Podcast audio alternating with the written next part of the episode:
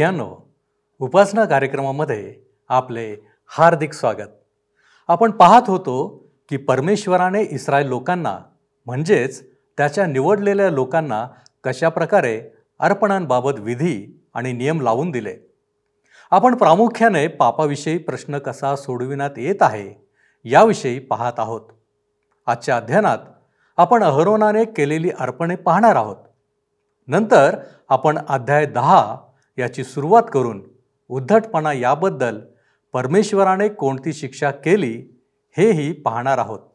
तर मग चला प्रियांनो आपण आपल्या अध्ययनाची सुरुवात करूया.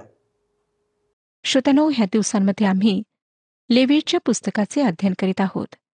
नवव्या अध्यायाला आम्ही सुरुवात केलेली आहे आणि तीन वचने आम्ही अभ्यासली आहेत. आज चौथ्या वचनापासून पुढच्या वचनांवर आम्ही विचार करणार आहोत. जर आपणाजवळ जुना करार आहे तर अवश्य उघडा. लेवीचे पुस्तक नऊ अध्याय. तीन आणि चार वचने मी आपणाकरिता वाचत आहे. आणि इस्रायल लोकांना असे सांग की तुम्ही पापार्पणासाठी एक बकरा आणा आणि होमार्पणासाठी एक गोरा व एक कोकरू आणा. ही दोन्ही एका वर्षाची व दोषहीन असावी. आणि परमेश्वरासमोर शांतपणे करण्यासाठी एक बैल एक मेंढा आणि तेलात मळलेले अन्नार्पण आणा. कारण आज परमेश्वर तुम्हाला दर्शन देणार आहे. अहरोनाला आज्ञा करण्यात आली होती की त्याने लोकांना सांगावे की त्यांनी दोषार्पण सोडून बाकी सर्व अर्पणे देवासाठी आणावीत. सगळ्यात आधी त्यांना दोषार्पणाची गरज नव्हती कारण दोष किंवा अपराध करण्यास त्यांच्याजवळ वेळ नव्हता. त्यांनी नेहमीप्रमाणे पापार्पणासाठी बकरा आणला. होमार्पणासाठी गोरा व कोकरू बैल व मेंढा शांतर्पणासाठी व नेहमीप्रमाणे अन्नार्पण त्या दिवशी त्यांच्यासमोर देवाचे तेज प्रकट होणार होते. हे दाखविण्यासाठी की ख्रिस्ताच्या मृत्यूद्वारे व देवाच्या उजवीकडे असलेल्या पुनरुत्थित प्रमुख याचकाद्वारेच आम्ही देवाजवळ पोहोचू शकतो. पाच ते सात वशने पहा. नववाध्याय पाच ते सात वशने. मग मोशीने आज्ञा दिल्याप्रमाणे त्यांनी ते सर्व दर्शन मंडपाच्या दारापाशी आणले आणि सर्व मंडळी जवळ येऊन परमेश्वरासमोर उभी राहिली. तेव्हा मोशे म्हणाला तुम्ही जे करावे म्हणून परमेश्वराने आज्ञा दिली ते हेच आता परमेश्वराचे तेज तुमच्या दृष्टीस पडेल. मोशेने आरुणाला सांगितले वेदीजवळ जाऊन आपला पापबली व होमबली ह्यांचे अर्पण कर आणि स्वतःसाठी व लोकांसाठी प्रायश्चित घे आणि लोकांकडचे बलीही अर्पण करून त्यांच्यासाठी प्रायश्चित कर. परमेश्वराने आज्ञा केल्याप्रमाणे हे कर. हे लोक आज्ञा पाळतात. व मोशे त्यांना आश्वासन देतो की देवाचे तेज तुमच्या दृष्टीस पडेल. पुढे आठ ते अकरा वचने बघा. तेव्हा अहरुणाने वेदीजवळ जाऊन आपल्या पापार्पणाचा गोरा वधिला. मग अहरुणाचे मुलगे त्याच्यापाशी रक्त घेऊन गेले. तेव्हा त्याने आपले बोट त्यात बुडवून ते वेदीच्या शिंगांना लाविले आणि ते वेदीच्या पायथ्याशी ओतिले. पापार्पणाची चरबी गुर्दे व काळजावरील पडदा ह्यांचा त्याने वेदीवर होम केला. परमेश्वराने मोशीला आज्ञा केल्याप्रमाणे त्याने हे केले. मांस व कातडे त्याने छावणी बाहेर नेऊन अग्नीत जाऊन टाकले. ही वचने सांगता श्रोत्यानो की कशा प्रकारे अहरोनाने पापार्पणाच्या विधीमधील सर्व लहान सहान गोष्टींचे पालन केले. पापार्पण प्रथम करण्यात आले. का? जेव्हा अर्पणे प्रथम सादर करण्यात आलीत तेव्हा होमार्पण प्रथम व पापार्पण शेवटी होते. लक्षात घ्या की अर्पणे प्रथम देवाच्या दृष्टिकोनातून करण्यात आली. परंतु आता आम्ही मानवी दृष्टिकोनातून देवाकडे जात आहोत. मानव पापी म्हणून देवाकडे येतो. तुम्ही व मी एक पापी म्हणून देवाकडे येतो. पापाचा प्रश्न प्रथम सोडवला गेला पाहिजे. इफिस्करासपत्र पहिला अध्याय सातवं वचन सांगतं. इफिस्करासपत्र पहिला अध्याय सातवे वचन. त्याच्या कृपेच्या समृद्धीप्रमाणे त्या प्रियकराच्या ठाई त्याच्या रक्ताच्याद्वारे खंडणी भरून मिळविलेली मुक्ती म्हणजे आपल्या अपराधांची क्षमा आपल्याला मिळाली आहे. होमार्पणाचा विधी सुद्धा फार सूक्ष्म रीतीने पूर्ण केला गेला. प्रथम अहरोनाने स्वतःकरिता अर्पण केले. बारा ते चौदा वशने बघा. मग त्याने होमबली वधिला व त्याचे रक्त अहरोनाच्या मुलांनी त्याला सादर केले. त्याने ते घेऊन वेदीवर सभोवती टाकले. मग त्यांनी त्या होंबलीचे तुकडे करून एक एक तुकडा व त्याचे डोके ही त्याला सादर केली आणि त्यांचा त्याने वेदीवर होम केला. त्याने त्याची आतडी व पाय धुवून वेदीवरील होमार्पणासहित त्यांचा होम केला. नंतर लोकांकरिता पापार्पण व होमार्पण करण्यात आले. पंधरा आणि सोळा वशने सांगतात त्याने लोकांकडचे अर्पण जवळ नेले आणि त्यांच्यासाठी आणलेला पापार्पणाचा बकरा वधिला आणि पहिल्याप्रमाणे तोही पापार्पण म्हणून अर्पिला. आणि त्याने होंबलीही जवळ नेऊन विधीपूर्वक अर्पिला. हे सर्व श्रोत्यानो ख्रिस्ताचे चित्र आहे. येशयाचे पुस्तक त्रेपन्न अध्याय दहावं वचन सांगतं येशयाचे पुस्तक त्रेपन्न अध्याय दहावे वचन. त्याला ठेचावे असे परमेश्वराच्या मर्जीस आले. त्याने त्याला पिडिले. त्याच्या जीवाचे दोषार्पण झाल्यावर तो संतती पाहिल. तो दीर्घायू होईल. त्याच्या हातून परमेश्वराचा मनोरथ सफल होईल. करिंदकरास दुसरे पत्र पाचवा अध्याय एकविसावे वचन सांगते. करिंदकरास दुसरे पत्र पाचवा अध्याय एकविसावे वचन. ज्याला पाप ठाऊक नव्हते त्याला त्याने तुमच्या आमच्याकरिता पाप असे केले. यासाठी की आपण त्याच्या ठाई देवाचे नीतिमत्व असे व्हावे. पापार्पणाला पाप करण्यात आले. ख्रिस्तावर ह्या संपूर्ण जगाचे पाप लादण्यात आले. सतरा ते एकवीस वचने. लेवेचे पुस्तक नववा अध्याय सतरा ते एकवीस वचने.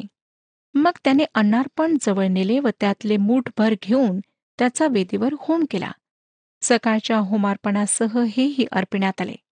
लोकांसाठी शांतपणे म्हणून आणलेले बैल आणि मेंढा हेही अहरुणाने बधिले आणि त्याच्या मुलांनी त्यांचे रक्त त्याला सादर केले. ते त्याने वेदीवर सभोवती टाकले. आणि त्यांनी बैलाची व मेंढ्याची चरबी व मेंढ्याचे चरबीदार शेपूट आतड्यांवर जे पसरलेले आहेत ते गुर्दे आणि काळजावरील पडदा ही त्याला सादर केली. आणि त्यांनी चरबी त्या बलीच्या उरावर ठेविली मग तिचा वेदीवर होम केला. तथापि उर आणि उजवी मांडी ही मोशीच्या आज्ञेप्रमाणे अहरोनाने परमेश्वरासमोर ओवाळणीचे अर्पण म्हणून ओवाळिले. अन्नार्पणानंतर नेहमीचा विधी पार पडला. हेच शांतार्पणासंबंधी सुद्धा झाले. अरुण संपूर्ण राष्ट्राचा प्रतिनिधी म्हणून देवासमोर अर्पणे रक्त सांडवून सादर करीत होता. देव लोकांना स्वीकारित होता. आशीर्वाद येणार होते. बावीस आणि चोवीस वर्षने बघा. मग अहरुणाने लोकांकडे वळून हात उभारून त्यांना आशीर्वाद दिला आणि जेथे त्याने पापार्पण होमार्पण व शांतर्पणे केली होती तेथून उतरून तो खाली आला. नंतर मोशी व अहरोन दर्शन मंडपात गेले व बाहेर आल्यावर त्यांनी लोकांना आशीर्वाद दिला. तेव्हा परमेश्वराचे तेज सर्व लोकांच्या दृष्टीस पडले आणि परमेश्वरासमोरून अग्नी निघाला व त्याने वेदीवरील होमार्पण व चरबी ही भस्म केली. हे पाहून सर्व लोकांनी जयकार केला व दंडवत घातले. श्रोत्यानो ह्या तीन अर्पणांमागे परमेश्वराचे आशीर्वाद सुद्धा होते. ही तीन अर्पणे पापार्पण होमार्पण व शांत्यार्पण. नंतर मोशे व अहरोन दर्शन मंडपात गेले. असं समजलं जातं की संध्याकाळच्या अर्पणाच्या वेळी ते लोकांना आशीर्वाद देण्यास बाहेर आलेत व परमेश्वराचे तेज सर्व लोकांच्या दृष्टीस पडले. सर्व पूर्ण झाले आहे. लोकांनी जय जयकार केला आणि दंडवत घातला. आता ख्रिस्ताने पवित्र स्थानात जे स्वर्गात आहे प्रवेश केला आहे जेणेकरून तुमच्या व माझ्यासाठी आधीच त्याने उपस्थित व्हावे. ह्या जिवंत ख्रिस्ताचा हात धरा त्याच्यासमोर दंडवत घाला त्याच्या नावाचा जय जयकार करा. आता श्रोतनो आपण दहावा अध्याय सुरू करीत आहोत. लेवीचे पुस्तक दहावा अध्याय. ह्या अध्यायामध्ये अरुणाचे पुत्र नादा व अबिहू ह्यांच्या संबंधित घडलेली घटना घटनेमुळे देण्यात आलेल्या सूचना ह्या घटनेसंबंधी अर्पणाबाबतीत देण्यात आलेल्या आज्ञा आपण अभ्यासणार आहोत. लेवेच्या पुस्तकात फार कमी वृत्तांत आहेत परंतु हे सूचना विधी नियम आणि कायदा ह्यांनी भरलेले पुस्तक आहे. हा अध्याय मात्र वृत्तांत आहे म्हणून थोडा आपणाला बदल जाणवेल. ह्या ठिकाणी एक दुःखद घटना आम्हाला वाचायला मिळते. हा मानवाच्या पाप व स्वइच्छेने वागण्याने भरलेल्या इतिहासातील एक काळा डाग आहे. अहरोनाच्या बंडखोर व अनाज्ञाकारी दोन मुलांविषयीचा वृत्तांत ह्या ठिकाणी आम्हाला देण्यात आलेला आहे. ह्या आधीच्या अध्यायात जो समर्पणाचा गौरवी वृत्तांत आम्ही वाचला त्याच्यानंतरच हा वृत्तांत देण्यात आलेला आहे. विजयानंतर पराजय आहे. ज्या प्रकारे श्रोत्यानो यहोशूच्या पुस्तकात एरिहोच्या विजयानंतर ऐसचा पराजय देण्यात आलेला आहे. नादाब आणि अभिहू ह्यांचा उद्धटपणा आम्हाला ह्या ठिकाणी पाहायला मिळतो. परमेश्वराने सिनाय पर्वतावरून जी स्पष्ट शिकवण दिली तिच्या प्रकाशात त्यांचा हा उद्धटपणा फार भीतीदायक आणि भयंकर होता.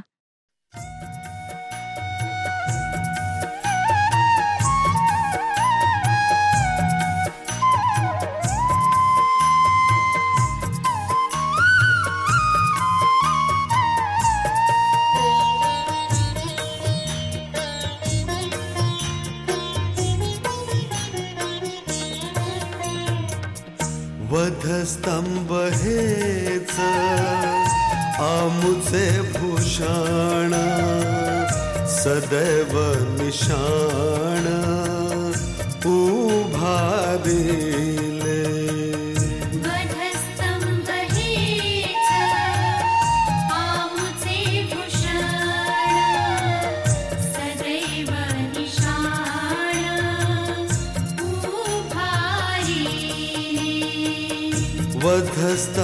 हेच.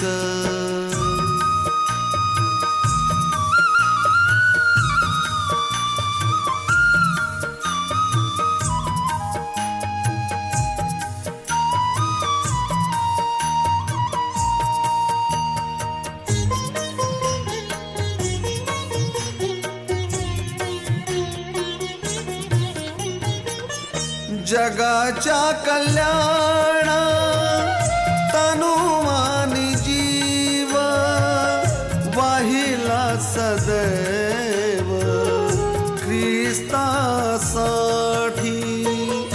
जगाच्या कल्याण तनुवानी जीव वाहिला सदैव ख्रिस्तासाठी वाहिला सदैव ख्रिस्ता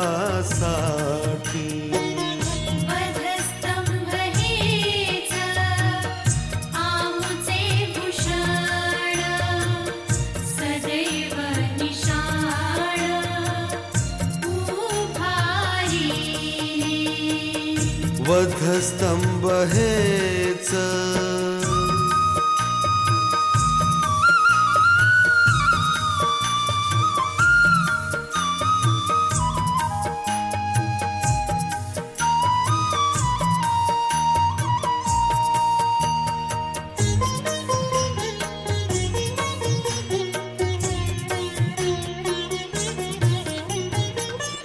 दासमा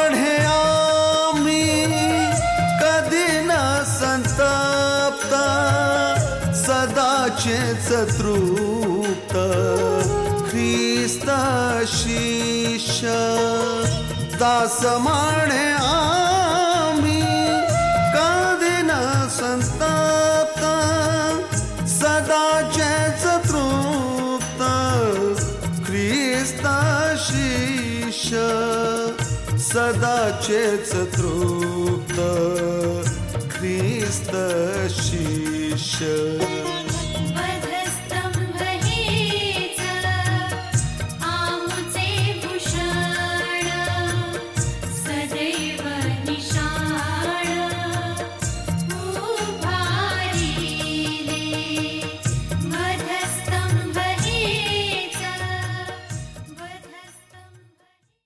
निर्गमचे पुस्तक एकोणीसावा अध्याय आणि बावीसावं वचन आम्हाला सांगतं? निर्गमचे पुस्तक एकोणीसावा अध्याय आणि बावीसावे वचन. तसेच परमेश्वराकडे येणाऱ्या याचकांनीही आपणास पवित्र करावे नाहीतर परमेश्वर त्यास ताडण करील. निर्गमचे पुस्तक तिसावा अध्याय चौतीस ते अडुतीस वचनांमध्ये आम्हाला परमेश्वराचं वचन सांगतं निर्गमचे पुस्तक तिसावा अध्याय चौतीस ते अडुतीस वचने. परमेश्वराने दर्शन मंडपात उपयोगात येणारे सुगंधी मसाले व धूप द्रव्ये ह्याविषयी विशिष्ट गोष्टी सांगितल्या होत्या. सदोतीस आणि अडोतीस वचनांमध्ये त्याने म्हटले जे धूप द्रव्य तू तयार करशील त्यासारखे मिश्रण तुम्ही आपल्या स्वतःसाठी तयार करू नये. हे परमेश्वराप्रित्यर्थ तुम्ही पवित्र लेखावे. कोणी वास घेण्याकरिता असले काही तयार करील तर त्याचा स्वजनातून उच्छेद व्हावा. ह्या घटनेद्वारे नियमशास्त्राच्या काळाच्या सुरुवातीला परमेश्वराच्या पवित्रतेला समोर ठेवण्यात आले. कृपेच्या काळाच्या सुरुवातीला परमेश्वराच्या पवित्रतेला हनन्या व सफिराच्या घटनेद्वारे ठेवण्यात आले. दोन्ही घटनेत मृत्यूदंड ही भयंकर शिक्षा होती.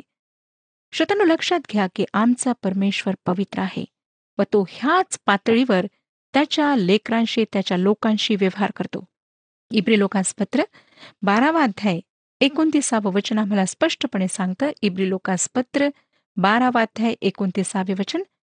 कारण आपला देव भस्म करणारा अग्नी आहे. हे आज आम्हा प्रत्येकाला समजून घ्यायचे आहे. करिंदकरास दुसरे पत्र पाचवाध्याय अकरावे वचन. करिंदकरास दुसरे पत्र पाचवाध्याय अकरावे वचन. म्हणून आम्ही प्रभूच्या भयाची जाणीव बाळगून माणसांची समजूत घालतो. आज हे आम्हाला चांगल्या प्रकारे समजून घ्यायचे आहे. इब्रिलोकास पत्र बारावाध्याय आणि पंचवीसाव्या वचनामध्ये चेतावणी देण्यात आलेली आहे. इब्रिलोकास पत्र बारावाध्याय पंचवीसावे वचन. जो बोलत आहे त्याचा अवमान करू नये म्हणून जपा. कारण पृथ्वीवर आज्ञा सांगणाऱ्याचा अवमान करणारे जर निभावले नाहीत तर स्वर्गातून आज्ञा सांगणाऱ्यांपासून भगल्यास आपण विशेष करून निभावणारे नाही. हे आजच्या दिवसातले फार भयंकर असे पाप आहे. परमेश्वर आपल्या वचनात काय सांगत आहे हे लोक आज ऐकू इच्छित नाहीत. आता मी दहाव्या अध्यायाची पहिली दोन वचने आपणाकरिता वाचत आहे.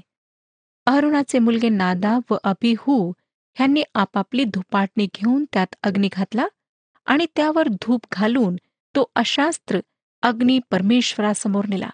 असा अग्नी नेण्याची परमेश्वराची आज्ञा नव्हती.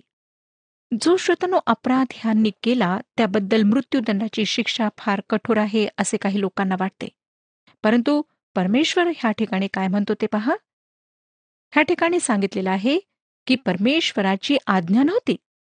हे गुन्ह्याची अतिदुष्टता स्पष्ट करते. म्हणून जो दंड होता तो योग्य होता. हे परमेश्वराने सांगितलेल्या आज्ञेचे मुद्दाम व स्व इच्छेने केलेले उल्लंघन होते. श्रोत्यानं त्यांनी असे काय केले की देवाचा न्याय इतक्या कठोरपणे त्यांच्यावर आला? ह्या त्यांच्या कृत्याला इच्छेची उपासना म्हणतात. व तेच हे आहे. त्यांनी काय चूक केली? मी ह्या ठिकाणी तीन मते मांडू इच्छिते. पहिले मत बहुधा त्यांनी वेदीवरील अंगारे धुपाटणीत घेऊन धूप जाळला नाही. जो अग्नी स्वर्गातून आलेला होता. हे असेच करण्यात यावे हे स्पष्ट होते कारण लेवीचे पुस्तक सोळावाध्याय बाराव्या वचनाप्रमाणे प्रायश्चिताच्या दिवशी असे करण्यात यावे हे स्पष्ट केलेले आहे. लेवीचे पुस्तक सोळावाध्याय बारावे वचन लेवीचे पुस्तक सोळा अध्याय बारावे वचन. आणि परमेश्वरासमोर असलेल्या वेदीवरील निखाऱ्यांनी भरलेले धुपाटणे घ्यावे आणि कुटून बारीक केलेला ओंजळभर सुगंधित धूप अंतरपटाच्या आत आणावा. हाच विधी कोरळच्या बंडखोरीनंतर करण्यात आला. गणनाचे पुस्तक सोळावाध्याय सेहेचाळीसावे वचन सांगते. गणनाचे पुस्तक सोळावाध्याय सेहेचाळीसावे वचन. मग मोशे अहरुणाला म्हणाला धुपाटणे घेऊन त्यात वेदीवरील अग्नी घाल व त्यावर धूप ठेवून त्वरेने ते मंडळीकडे नेऊन त्यांच्यासाठी प्रायश्चित कर. कारण परमेश्वराचा कोप भडकला असून मरीची साथ सुरू झाली आहे. असे समजण्यात आले की ही पद्धती अगदी बरोबर होती. जो विधी ते पाळत होते तो देवाच्या मार्गाच्या विरुद्ध होता. दुसरं मत परमेश्वराने जो विधी लावून दिला होता त्यापासून ते जरा हटलेले होते. दिवसाकरिता दिलेला विधी पूर्ण झाला होता. त्यांना ह्याविषयी अहरोनाशी सल्लामसलत करायला हवी होती. असं दिसतं श्रोत्यानो की ते मागच्या अध्यायातले विलक्षण कार्य पुन्हा करू इच्छित होते. काय श्रोत्यानो ही समस्या आसुद्धा आहे ना? की जेव्हा आम्ही आमच्या इच्छा उपासनेने परमेश्वराने जे केले तेच पुन्हा करू पाहतो. परमेश्वराचे वेळेवर सुद्धा नियंत्रण आहे. वेळेविषयी सुद्धा आम्ही त्याच्या इच्छेचे पालन करायला हवे. परमेश्वराचा आत्मा त्याच्या इच्छेप्रमाणे कार्य करतो. फक्त आम्हाला त्याच्यासाठी तयार राहायचे आहे आणि त्याच्या आज्ञा पाळायच्या आहेत. तिसरे मत. काही लोकांचे असे मत आहे की हे अंतरपटाच्या आत गेलेत जेथे जाण्याची त्यांना बंदी होती. त्यांचे मत बरोबर आहे. लेवेचे पुस्तक सोळावाध्याय पहिल्या दोन वचनात सांगितलेले आहे. लेवेचे पुस्तक सोळावाध्याय एक आणि दोन वचने अहरोनाचे दोघे मुलगे परमेश्वरासमोर गेल्यामुळे मृत्यू पावल्यानंतर परमेश्वर मोशेशी बोलला. परमेश्वर मोशेला म्हणाला तुझा भाऊ अहरोन ह्याला सांग की तू भलत्यावेळी पवित्र स्थानात अंतरपटाच्या आत कोशावर असलेल्या दयासनापुढे जाऊ नये. गेलास तर मरशील कारण दयासनावरील मेघात मी दर्शन देत जाईन. असं वाटतं श्रोत्यानो की ही बंदी नादाब व अभिहू ह्यांच्या घटनेनंतर घालण्यात आली. ज्या ठिकाणी त्यांनी जावयाचे त्या ठिकाणाविषयी त्यांनी चूक केली. कशा प्रकारे यायचे कोणत्या वेळी यायचे आणि कोणत्या स्थळी ह्याविषयी सुद्धा परमेश्वराने त्यांना आज्ञा दिल्या होत्या. ते तीनही मध्ये चुकले होते. काहींना वाटेल की आमचा परमेश्वर फारच बारीक सारीक गोष्टींकडे लक्ष देतो. यावरून दिसतं श्रोत्यानो की आमचा परमेश्वर ईर्षावान परमेश्वर आहे. तो आपल्या प्रत्येक कार्यात सामर्थ्य आहे व जे त्याच्याकडे येतात त्यांनी त्याच्या अटीप्रमाणेच यायला हवे. हे अद्यापही खरे आहे की अर्पणापेक्षा आज्ञापालन उत्तम आहे. आमच्या इच्छेमध्ये केलेली उपासना परमेश्वर कधीच स्वीकारित नाही. मग ती कितीही प्रामाणिकपणाने केलेली असो लक्षात घ्या की ह्यांच्या उच्च पदामुळे ह्यांना कुठल्याही प्रकारे माफी देण्यात आली नाही.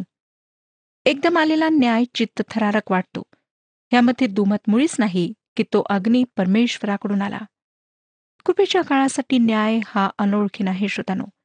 तो नेहमीच इतक्या अकस्मात येणार नाही. करिंदकरास पहिले पत्र अकरावा अध्याय तिसावे वचन आम्हाला सांगते. करिंदकरास पहिले पत्र अकरावा अध्याय तिसावे वचन. तुम्हामध्ये पुष्कळ जण दुर्बळ व आजारी आहेत आणि बरेच निद्रेत आहेत. ह्याचे कारण हेच. हनन्या व सफिराच्या बाबतीत हे एकदम व निश्चित होते. ह्याचा अर्थ हा नाही की ज्यांनी ख्रिस्ताद्वारे तारण प्राप्त केले त्यांचे तारण ते गमावतात. नादाब अभिहू हनन्या सफिरा यांनी त्यांचे तारण गमावले नाही. नाही करिंथ येथील विश्वासणाऱ्यांनी. हे अगदी स्पष्ट करण्यात आले आहे. करिंदकरास पहिले पत्र अकरावाध्याय एकतीस आणि बत्तीस वशने सांगतात. करिंदकरास पहिले पत्र अकरावाध्याय एकतीस आणि बत्तीस वशने आपण आपला न्यायनिवाडा केला असता तर आपल्यावर दंड ओढवला नसता. ज्या अर्थी आपल्यावर दंड ओढवला आहे त्या अर्थी आपल्या प्रभूकडून शिक्षा होत आहे. अशा हेतूने की जगाच्या बरोबर आपल्याला दंडाज्ञा होऊ नये. काही वेळा श्रोतानो देवाच्या लेकरांना शारीरिक मृत्यू हा न्याय ठरतो. असेही पाप आहे ज्याचा परिणाम मरण आहे. योहानाचे पहिले पत्र पाचवाध्याय सोळावे वचन बघा. योहानाचे पहिले पत्र पाचवाध्याय सोळावे वचन. ज्याचा परिणाम मरण नाही असे पाप करताना आपल्या बंधूला कोणी पाहिले? तर त्याने त्याच्याकरिता देवाजवळ मागावे. म्हणजे तो त्याला जीवन देईल.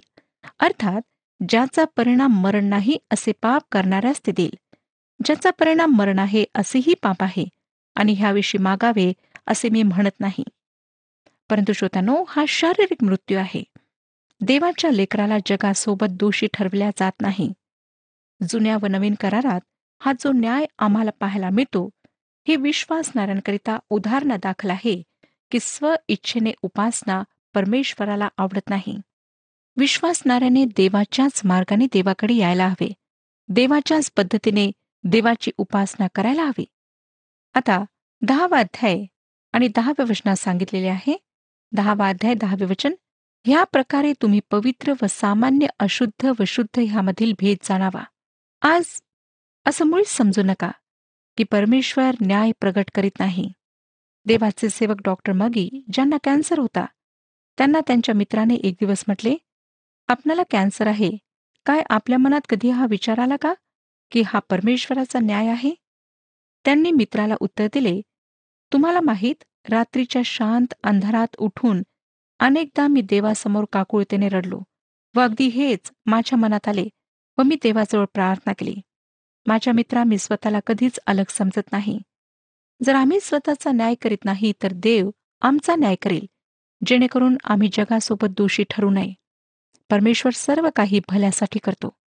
जेव्हा मी ह्या गोष्टी आपणाला सांगत आहे श्रोत्यानो तेव्हा मी सुद्धा त्यातून जात आहे. दहा वाध्याय तीन ते पाच वचने सांगतात ह्या बाबतीत मोशे आहरुणाला म्हणाला परमेश्वराने सांगितले ते हे जे माझ्याजवळ येतील त्यांना मी पवित्र असल्याचे दिसून येईल आणि सर्व लोकांसमक्ष माझे गौरव होईल. तेव्हा अहरोन चूप राहिला. मग अहरोनाचा चुलता उज्जिएल ह्याचे मुलगे मिशाएल व एल साफान ह्यांना मोशेने बोलावून सांगितले की तुम्ही इकडे येऊन तुमच्या बांधवांना पवित्र स्थानासमोरून उचलून छावणीबाहेर घेऊन जा. मोशेने सांगितल्याप्रमाणे येऊन त्यांनी त्यांच्या अंगरख्यासहित त्यांना उचलून छावणीबाहेर नेले. जेव्हा सर्व इस्रायली लोकात ही बातमी पसरली तेव्हा लोक ह्या दोन पुरुषांची शवे पाहण्यास दर्शन मंडपाजवळ एकत्रित झाले असतील. त्यांना असे होण्याचे स्पष्टीकरण देण्यास मोशेने परमेश्वराचे शब्द त्यांना सांगितले. निर्गमचे पुस्तक एकोणीसावा ते बावीसाव्या वचनाप्रमाणे तसेच परमेश्वराकडे येणाऱ्या याचकांनीही आपणास पवित्र करावे नाहीतर परमेश्वर त्यास ताडण करेल.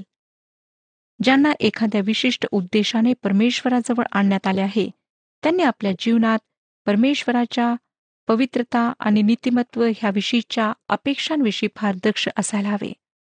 आमोसचे पुस्तक तिसरा अध्याय दुसरे वचन सांगते भूतलावरील सर्व कुळात केवळ तुमच्याबरोबरच मी परिचय केला. म्हणून तुमच्या सर्व दुष्कृत्यांबद्दल मी तुमची झडती घेईन. ज्या प्रकारे श्रोत्यानो परमेश्वराने त्याच्या लोकांचा न्याय केला तसेच परमेश्वर त्याच्या संतांचा सुद्धा न्याय करतो जेणेकरून जगातील लोकांनी जाणावे की तो पवित्र परमेश्वर आहे. श्रोत्यानो ह्या पवित्र परमेश्वराजवळ येण्याकरिता आमच्यासाठी फक्त एकच मार्ग आहे तो म्हणजे प्रभू येशू ख्रिस्त. आजच प्रभू येशू ख्रिस्ताजवळ या. आपल्या पापांची कबुली द्या. त्याला आपला व्यक्तिगत तारणारा म्हणून स्वीकारा आणि ह्या पवित्र जिवंत परमेश्वराशी आपला संबंध स्थापित करून घ्या. परमेश्वर ह्या विषयात आपले मार्गदर्शन करू आणि आपणाला आशीर्वाद देऊ. हा कार्यक्रम आपणास आवडला काय? आता आम्हाला एक मिस कॉल करा. आणि आपण पुढील विजेता होऊ शकता.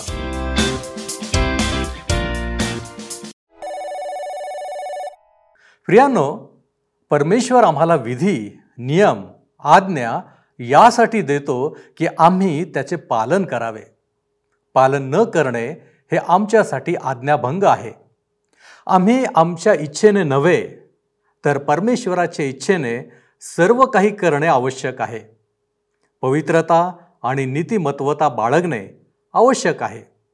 प्रियानो हाच धडा किंवा शिकवण आज आम्हाला आजच्या अध्ययनातून मिळाली आहे. देव करो आणि आम्हा प्रत्येकाला योग्य आचरण करण्यास सहाय्य मिळो. आपण प्रार्थना करू. प्रभूजी आम्ही तुझ्या चरणापाशी आलेलो आहोत आणि बापा तुझी वचनं ही आम्हाला मार्गदर्शन करणारी आहेत. आजच्या अध्ययनामध्ये प्रभूजी आम्ही ज्या ज्या गोष्टी पाहिलेल्या आहेत प्रभूजी आम्हाला समजलेलं आहे की आमचं आचरण अत्यंत व्यवस्थित असावं तुला आवडणारं असावं. आणि म्हणून प्रभूजी आमच्या दैनंदिन जीवनामधल्या सर्व आचरणासाठी आम्ही स्वतःला तुझ्या पवित्र हातांमध्ये सोपवतो. योग्य मार्गदर्शन प्रभूजी तुझं लाभत असताना आमच्याकडूनही योग्य आचरण व्हावं. आणि म्हणून प्रभूजी आम्ही तुला विनंती करतो आमच्यामध्ये त्या सर्व गोष्टी तू टाक की जेणेकरून प्रभूजी आम्ही योग्य मार्गावरती राहू आणि आमचं आचरण तुला गौरव देणारं असेल. आमच्यामधून सर्व अशुद्धता तू काढून टाक. तुझं आणि तुझं गौरव आमच्याद्वारे होऊ दे. येशू ख्रिस्त आमचा प्रभू याच्याद्वारे ही विनंती करतो म्हणून तू ऐक. आमेन. देवाचे भय धरा आणि त्याच्या आज्ञा पाळा. प्रभू आपणास सहाय्य करो.